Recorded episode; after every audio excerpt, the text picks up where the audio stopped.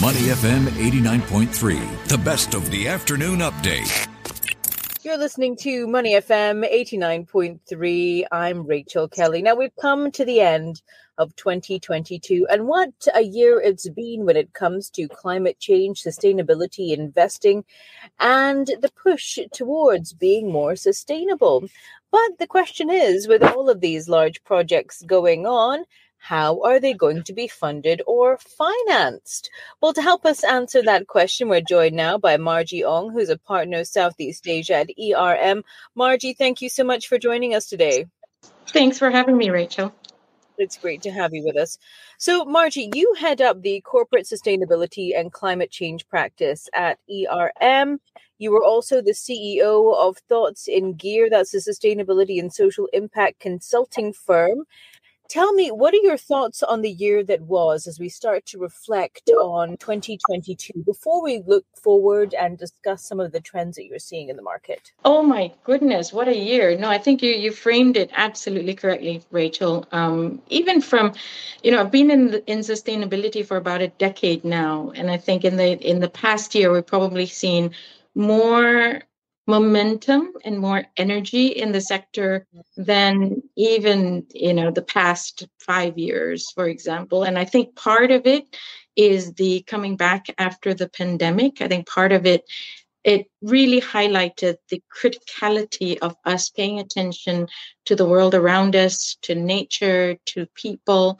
And I think that's really coming to fruition. Mm, and there have been a lot of conversations about how we really take that step forward, especially when it comes to energy. We can't just, you know, take a mm-hmm. leap away from um, from fossil fuels. Everyone talks about transition, about natural gas.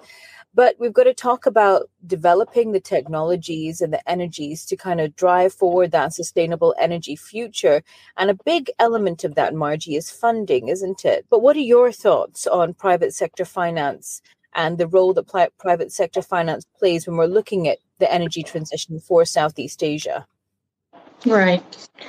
And the transition that's coming up is in terms of the scale of financing that's needed. So if we look at the, the financing scale globally today. So assets under management total about 100 trillion at the moment across the globe.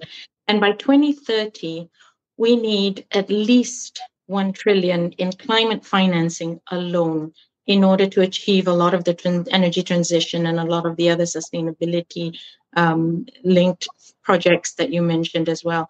Now, this energy transition, specifically in terms of, for example, investigating technologies that will help us, investigating alternative types of fuels. And that's one of the things that we're doing very actively at the moment as ERM is helping folks really discover what does it what do alternative fuels mean what what's acceptable what's not what is actually um, the more sustainable fuel. How are those going to play out in terms of being very reliable sources of energy to power the world today? So, really, some of these very important questions that need the financing in order to not just be discovered, not just in terms of the design phase, but very much and hopefully very quickly going into the implementation phase of those technologies as well. And Margie, it's not just about private sector finance, is it? I mean, it's really a collaboration with public private sector when we're looking at driving the energy transition. To talk to us about blended finance, some of the challenges there, and how you see this moving forward when it comes to the energy transition. What are some of the challenges? And I guess what I'm trying to ask you is how are they overcome when we're looking at blended finance and tackling the energy transition? Yeah.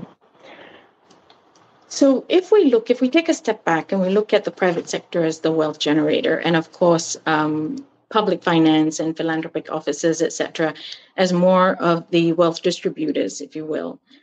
And if we look at the role of finance in pushing new technologies, not just climate finance, not just new energy transition technologies, but even historically, it has always taken a push to invest in new technologies from a blended or a governmental um, momentum perspective. So if you take a, if we take a look at energy transition today, so some of the more developed and proven technologies like solar and wind, for example, that is becoming a lot more applicable at the moment for large scale private financing. Then we have new technologies as well, whereby private private financing does need the role of government, both in terms of blended finance, in terms of being able to leverage pu- public financing mm. to progress sustainable finance, but also the role of government in playing three key roles. So, one in terms of well, on on the on the um, on the extreme, one in terms of regulation, for example, bringing in the motivation, shall we say, in order to be able to accelerate not just the development of uh, more sustainable energies, but in terms of the uptake and the use of sustainable um, energies. And two, in terms of standardization, what do we mean by more sustainable um, energies? What, what does this transition mean? How do we make this a just transition? And of course, thirdly, from a governance perspective as well.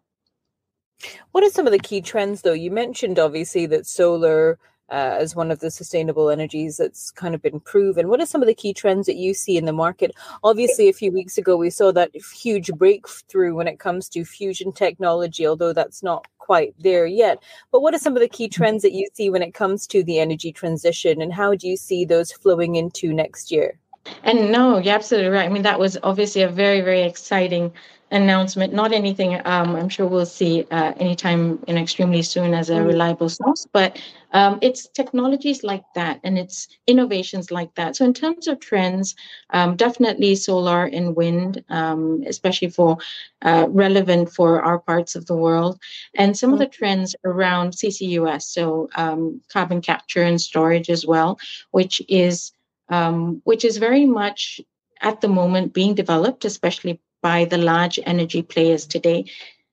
But the in terms of so if you look at the academic papers around it, um, I think there are also alternative viewpoints around possibly the effectiveness or the um, or the ability to sustain such technologies as well. So again, it's very much a discovery mode in terms of those areas. But I think if we come back to financing and if we look at the ability beyond technologies to be able to finance in whether it's in the region or in the world we can think about the complexities of implementation as well mm-hmm. and if you mm. go by even the um, even the very the more established technologies today the key to private sector financing in enabling implementation for example comes in a couple of ways so you know we've got uh, you know there there's a lot of talk around green loans or sustainability linked loans and it's very much around mobilizing assets, not just in terms of discovering new technologies,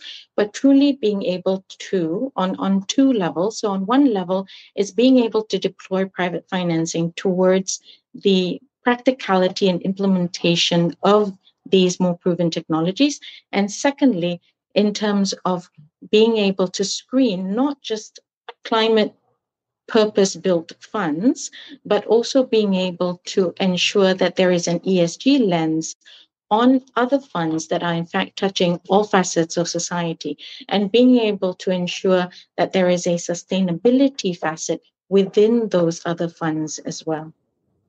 Margie, very quickly while I've got you with me, what do you see as being the key trends when it comes to financing the energy transition in 2023?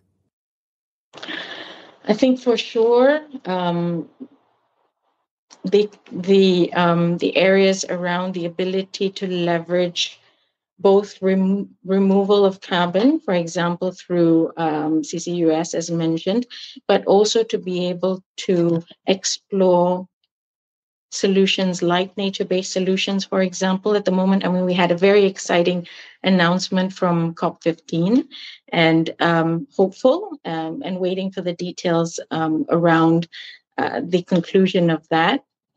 But uh, I think come 2023, the financing around climate will be focused and, and energy transition um, in particular will be focused around the two areas that we've already discussed. So one being discovery of new technologies in terms of being able to ensure that um, we are actually transitioning the emitters at the moment, but also the ability to remove carbon from our existing environment.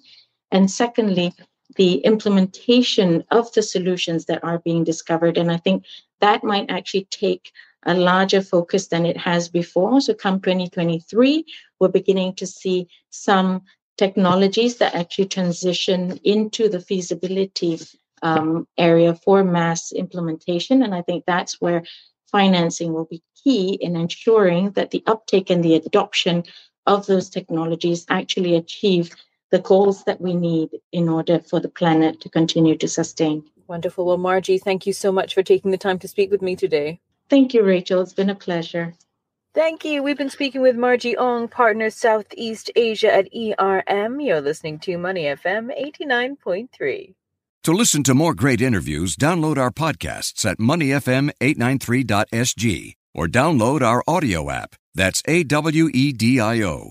Available on Google Play or the App Store.